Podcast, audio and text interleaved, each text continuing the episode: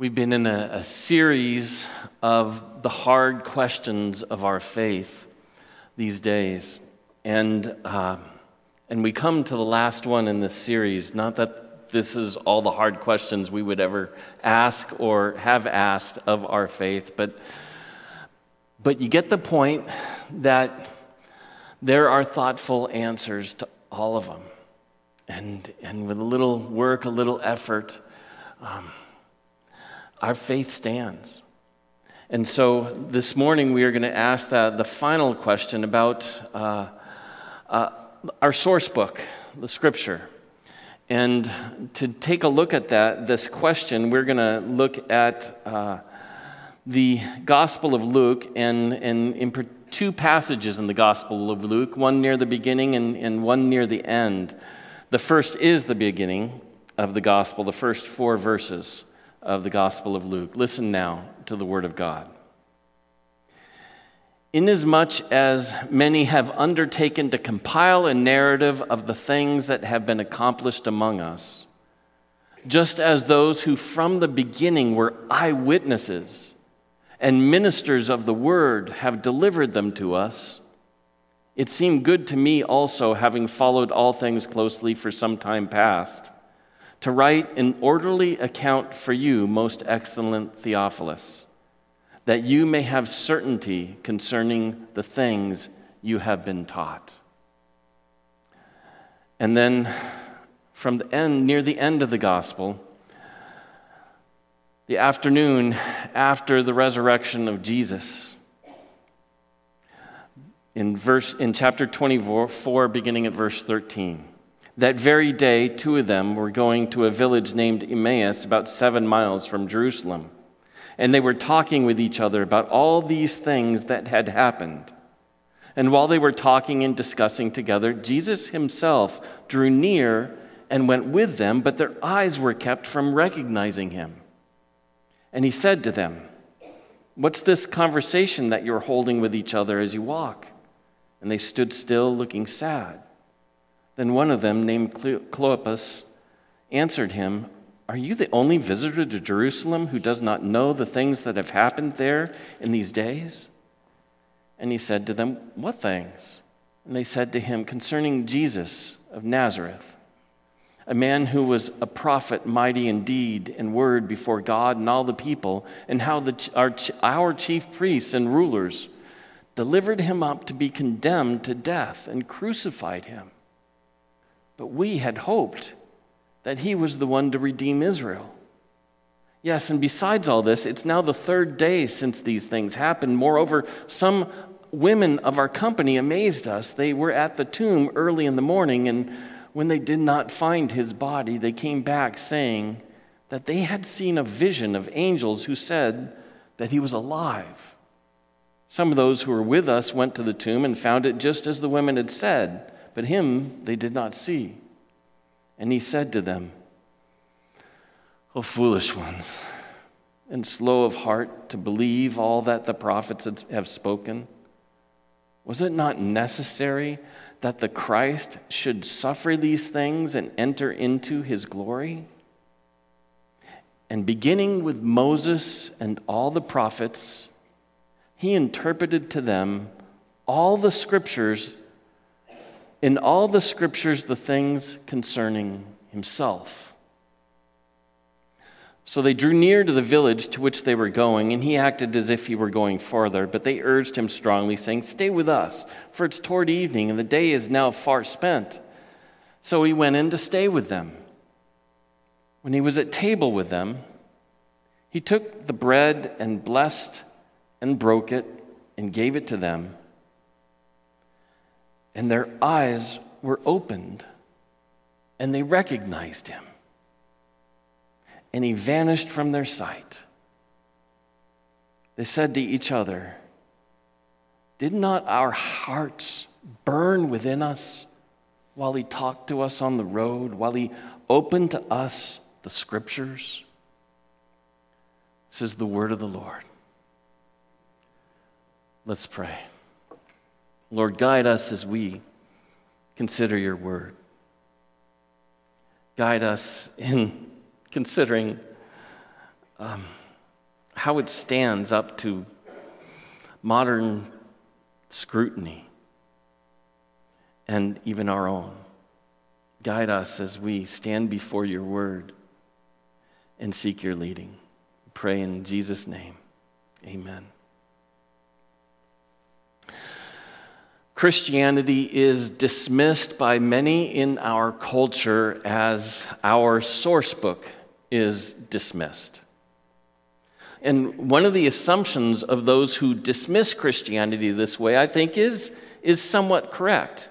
We believe the Bible to be God's revelation to us of what He wants us to know about the world and ourselves and Him.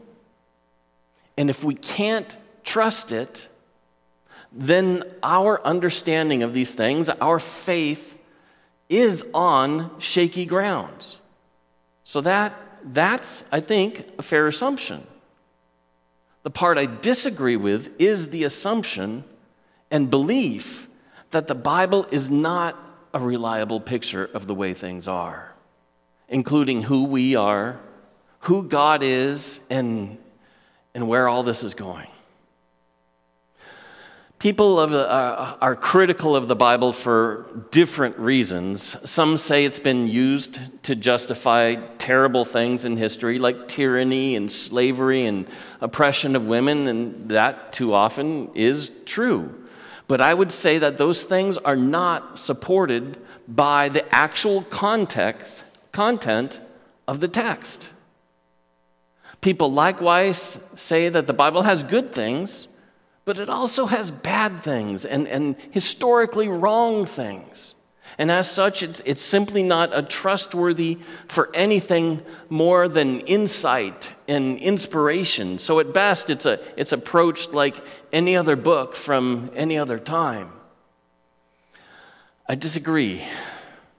I believe it is trustworthy, historically and culturally, and, and most importantly, it's personally a faithful witness of God and His Word and His world and His will. First of all, historically, a, a, key criticism is that the story, particularly of Jesus, was merely written by the victors. That, theo- that the theology and the portrayal of Jesus represented in the Bible was, was presented by the church leaders who won their power battles hundreds of years later. And it reminded me of the, the finale of the recent famous musical Hamilton. I, it's been on Broadway's nine years, and it's still the most expensive ticket, but it's kind of been in on my family's thoughts recently because a couple of weeks ago, our daughter Anne, who lives in New York, surprisingly won the lottery. They have a lottery to go to it, and she went with a friend for a Hamilton for, for $10. And so we've been listening to it again. And the last song asks the question who lives, who dies, who tells the story? Hamilton died tragically in a duel with Aaron Burr, his, and his rivals outlived him. And so the story of his impact on American history was, was lessened relative to others who got to tell his story, except his wife Eliza outlived him by 50 years, and, and most of his rivals as well. And, and she kept alive his contributions to the story of our nation's founding. We have a modern notion that, that history is written by the victors. Thus, it is fundamentally agenda driven and is fundamentally not trustworthy as real history. And when you apply this to Jesus as portrayed in the Gospels, critics will say it didn't really happen that way. And, and they try to read behind it, what, read behind the text what actually happened. It, it, and the notion of an alternate, more historical Jesus is, is portrayed in the popular novel and movie, The Da Vinci Code, portraying, portraying the divinity of Christ as being fabricated by Emperor Constantine in 325. and, and that it's not tied to the historical Jesus. And the notion is that ideas like Jesus claiming to be God, or miracles, or the resurrection are all fabricated by, by later church leaders. But this is, honestly, it's an unfair and a, and a wrong assessment of the portrayal of, of Jesus. And let me get to just three quick reasons here, but there's many, many more. First of all, the New Testament accounts of Jesus are written simply too early to be fabricated. Luke fact checked with eyewitnesses. Even though he wrote 30 or 40 years after Jesus' ministry, he, he made sure it was right. He was a historian. Paul was even earlier. He, he also refers to the eyewitnesses of the resurrection and, and quotes an already established early hymn about Jesus' incarnation, the understanding of who Jesus is and what he accomplished comes from people who were there. Secondly, the documents they say are, are Uh, the, the documents are too counterproductive in their content to just be legends. Let me explain. There are things that we would not make up to put into the story. They're not, they're not flattering to anyone who would pass it on. We wouldn't hear, if we made this stuff up, we wouldn't hear about Jesus asking for the cup to be passed from him. Things like Jesus crying out as abandoned on the cross. We wouldn't have women be the first and key eyewitnesses to the resurrection in an age when women's testimonies were not admissible to a court. And even these two men on the road to Emmaus are doubting them because they're women.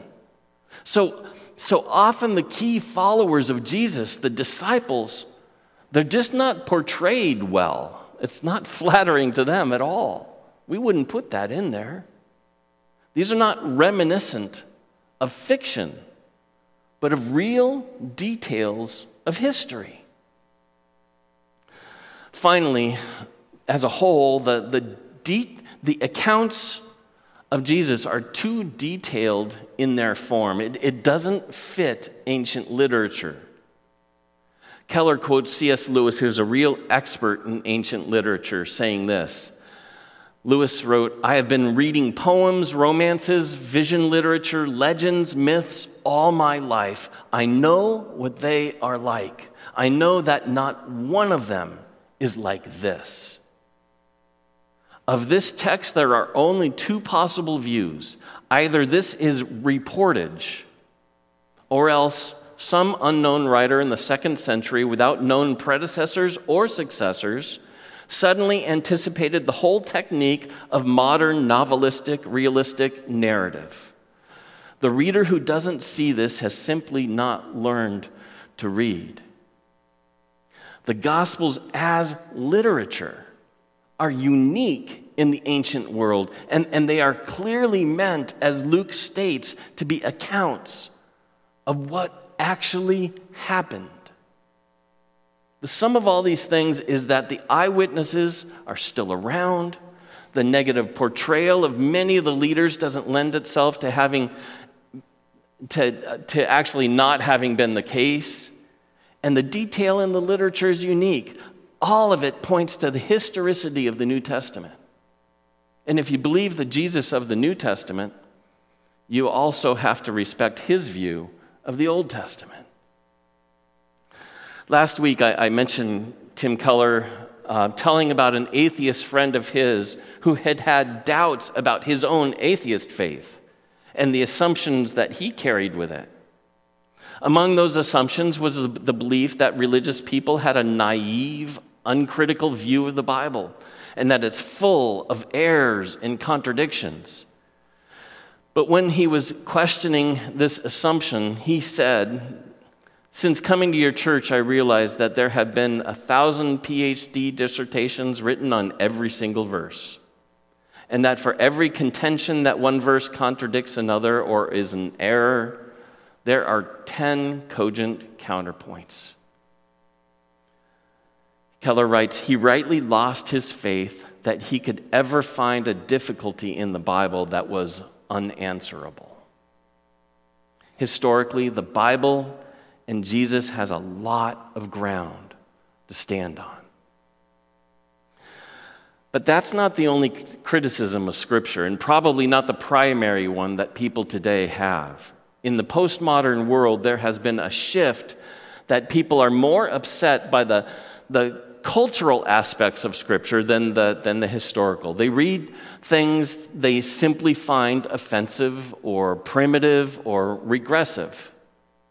Davis and Burge, in their recent book that I recommend, The Great Dechurching, explains explain this saying, explain it with this saying. There has been a hard turn culturally in the West toward justice and ethics. This culture's questions are more about whether Jesus is good and beautiful and less about whether he is true. In response, I, I certainly I can't address each instance of people's criticisms of, of the scripture, particularly because what these things are that offends people continues to change. But I want to I want to say three things that help us when facing texts that offend people. First of all, consider the possibility that it doesn't teach you what, it, what you think it teaches. That's what's happening in the text this morning. Jesus redirects the men on the road to Emmaus in their understanding of Scripture. We need to be patient with the text. For instance, one of the things that we could easily find as offensive is the patriarchs and the way they treat women. There's polygamy, there's primogeniture, which simply means that only the first son gets nearly everything in inheritance. There's bride prices. That, all that stuff and so much others is just not ever stuff that we can con- condone in our world. They're offensive. But they happen right here in the Bible with the heroes of our faith. Years ago, a, a famous literary critic and, and, a Jewish Old Testament scholar named Robert Alter wrote a famous book called The Art of Biblical Narrative. And he noted that, that polygamy and primogeniture are, are universal in the ancient world. And the people portrayed in the Bible, they, they simply reflect that. Even so, when you look closer in the Bible, the text of the Bible portrays polygamy as a complete disaster in every, every time. And, and consistently, primogeniture turns out not to be God's practice in choosing whom he favors to carry on the story. Think of David, the youngest of many brothers. They, they had no expectation of him, so much so that they made him a lowly shepherd and left him out in the field when they were considering who God was calling to lead the people of Israel. Over and over again, the text is subverting the cultural practices, especially with women. Don't give up on the text. Look at it in historical context and see what it is saying in and to that context. Secondly, we have to consider the possibility that we are understanding what the Bible teaches because of our own cultural blinders. Emmaus walkers were only considering the redemption of the Jews, not the redemption of everybody. Critics of the Bible have often considered it to be as condoning slavery Many, with just that assumption, have tossed out the whole of it. But you have to consider two things. First of all, imposing a, a picture of 18th and 19th century slavery, the, the one the slavery that we know as Americans, upon the text is a mistake. First of all, the ancient context of slavery was different. Slavery was not race based or language or clothing based. Slaves were never segregated from society. Often they were more educated than the owners. They earned the same wages as other people, and they could buy themselves out of slavery. Very few were slaves for life. They were more like indentured servants. Still, they were encouraged to leave it if they could.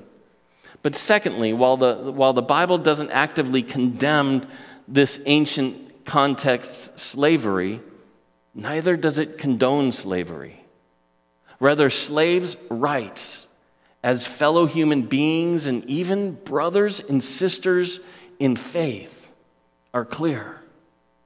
Subsequently, Christian leaders, motivated, motivated by Christian principles of human rights, led the charge to abolish slavery in the 18th and 19th century, and even today. Even today, we're at the forefront of the effort to combat human trafficking. It's there you'll find people motivated by their Christian faith and, and biblical principles. Those who used Scripture to support slavery had their cultural blinders on. They twisted Scripture to justify their own prejudices. So when you read Scripture and something seems offensive to you, please consider you may be reading it through your own cultural blinders. Next, you may be offended by certain texts because of unexamined assumptions of your own cultural context and they'd be very different from other cultural contexts' views of the Bible. Our, our, culture reads about blood sacrifices to appease justice, and it, it doesn't fly. No, no blood should be shed for justice. Forgiveness should be much simpler than that. For Jesus to have to die to appease God's justice is offensive to many in, with our cultural sensibilities. But go, go to any Middle Eastern culture or cultures around the world. And what is often as is offensive is the idea of any forgiveness or mercy at all. And if there is forgiveness, it's, it's not going to be cheap. Someone has to pay the cost for there to be justice, which means Scripture, which is set in, in cultures different than our own, and which clearly offended people then. After all, Jesus offended them enough for them to crucify him. It's, it's likely to have other places which would offend us as well. Each culture is different. The question is do we let our cultural mores condemn Scripture? Or do we take a look at ourselves in a mirror through the lens of Scripture? Those places of offense are probably places that are worth digging deeper and seeing what's behind them. Every time I've done it, I've grown in faith and understanding of, of the breadth of the cultures of the world and of my own assumptions of things and of the beauty and comprehensiveness of the story God has us in. This is not to say that Scripture is always easy to understand, but somehow it seems to give us what we need. I've used this picture before, but it sticks with me. I, I had a biblical studies professor once quote a description of the Gospel of John that you could apply to the whole of Scripture. The, the Scripture is like a, a pool in which a toddler could safely wade, and an ocean in which an elephant can drown. Read it. Anyone can understand it and know the key things that God is telling us about Himself and, and our salvation in Jesus. And then you can spend the rest of your life exploring its depths. Okay, so far it feels like it's been a lecture, and, and uh, less so a sermon. But the whole point of this message is to help us not set aside Scripture easily. Rather, we can address our excuses and ultimately set them aside, set them aside, and trust Scripture. Do you trust it? I don't mean in theory, I mean in practice. And by trust, I don't mean do you trust it to merely give you political or moral positions. This is not primarily a book of ethics designed to tell you what you're supposed to do. That approach to it just ends up in legalism, and, and the scripture becomes a hammer used in power games. what Scripture is meant to be, is seen in what happens in this story we read this morning. Two men are walking on the road on their way to Emmaus, and their leader and their hope had just died last week. And they have just had their world come crashing down around them when Jesus died on the cross last Friday. They had all their hopes on him, and he's gone. Someone else joins them on the road and starts explaining all that had happened through the lens of Scripture. Not explaining rights and wrongs so that they could take it up in their hands and, and be right. He was explaining why all this happened. He explained the story of Scripture. He, he goes back to Moses. Moses, right, those first five books. He started at creation. He started the story of creation and then the fall, and now redemption through Jesus. And not just of the Jews, but of all who trust in him. Now they see themselves and they see God. And, and who they come to trust through Scripture is Jesus. I find the phrase they use when they reflect on Jesus explaining the Scripture as descriptive of what Scripture is meant to be. As Jesus taught, their hearts burned within them. Now they get it. And they go from men whose worlds have just collapsed, which, which honestly characterizes every one of us as we're subject to the consequences of the fall, every sin and death. They go from that deflation to men who see what happened to Jesus was not the end of hope, but the source of it. Scripture gives them the eyes to see that and to see the, the comprehensive enormity of it.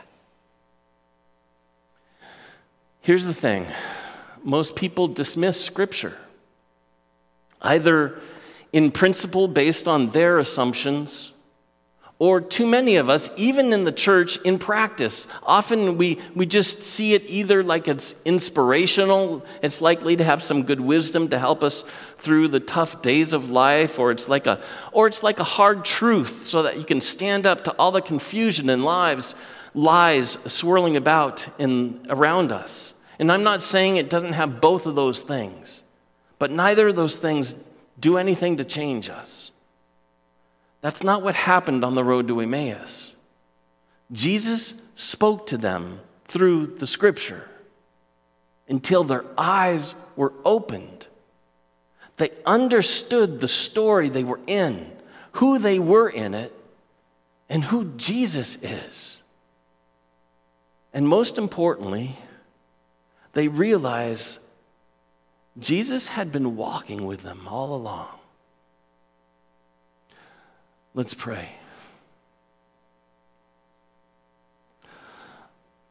Lord, we read scripture and the story.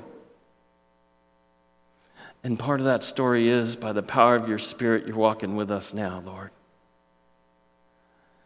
And, and all these hard things um, they change everything, including your death on the cross, especially your death on the cross. God, help us not dismiss Scripture, not either with modern worldly assumptions of it, nor with our own dissimple um, setting it aside from our daily lives.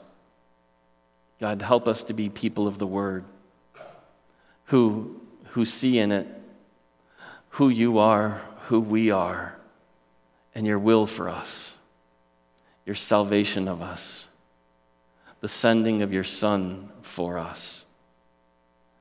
And God, in the sight of it, may we be changed every day and forever, knowing that forever stands ahead of us as we know it in your word, forever with you. God, thank you for the hope, the promise we see in it, and the history and what you've done, and the future and what you have, and the present that you walk with us even now.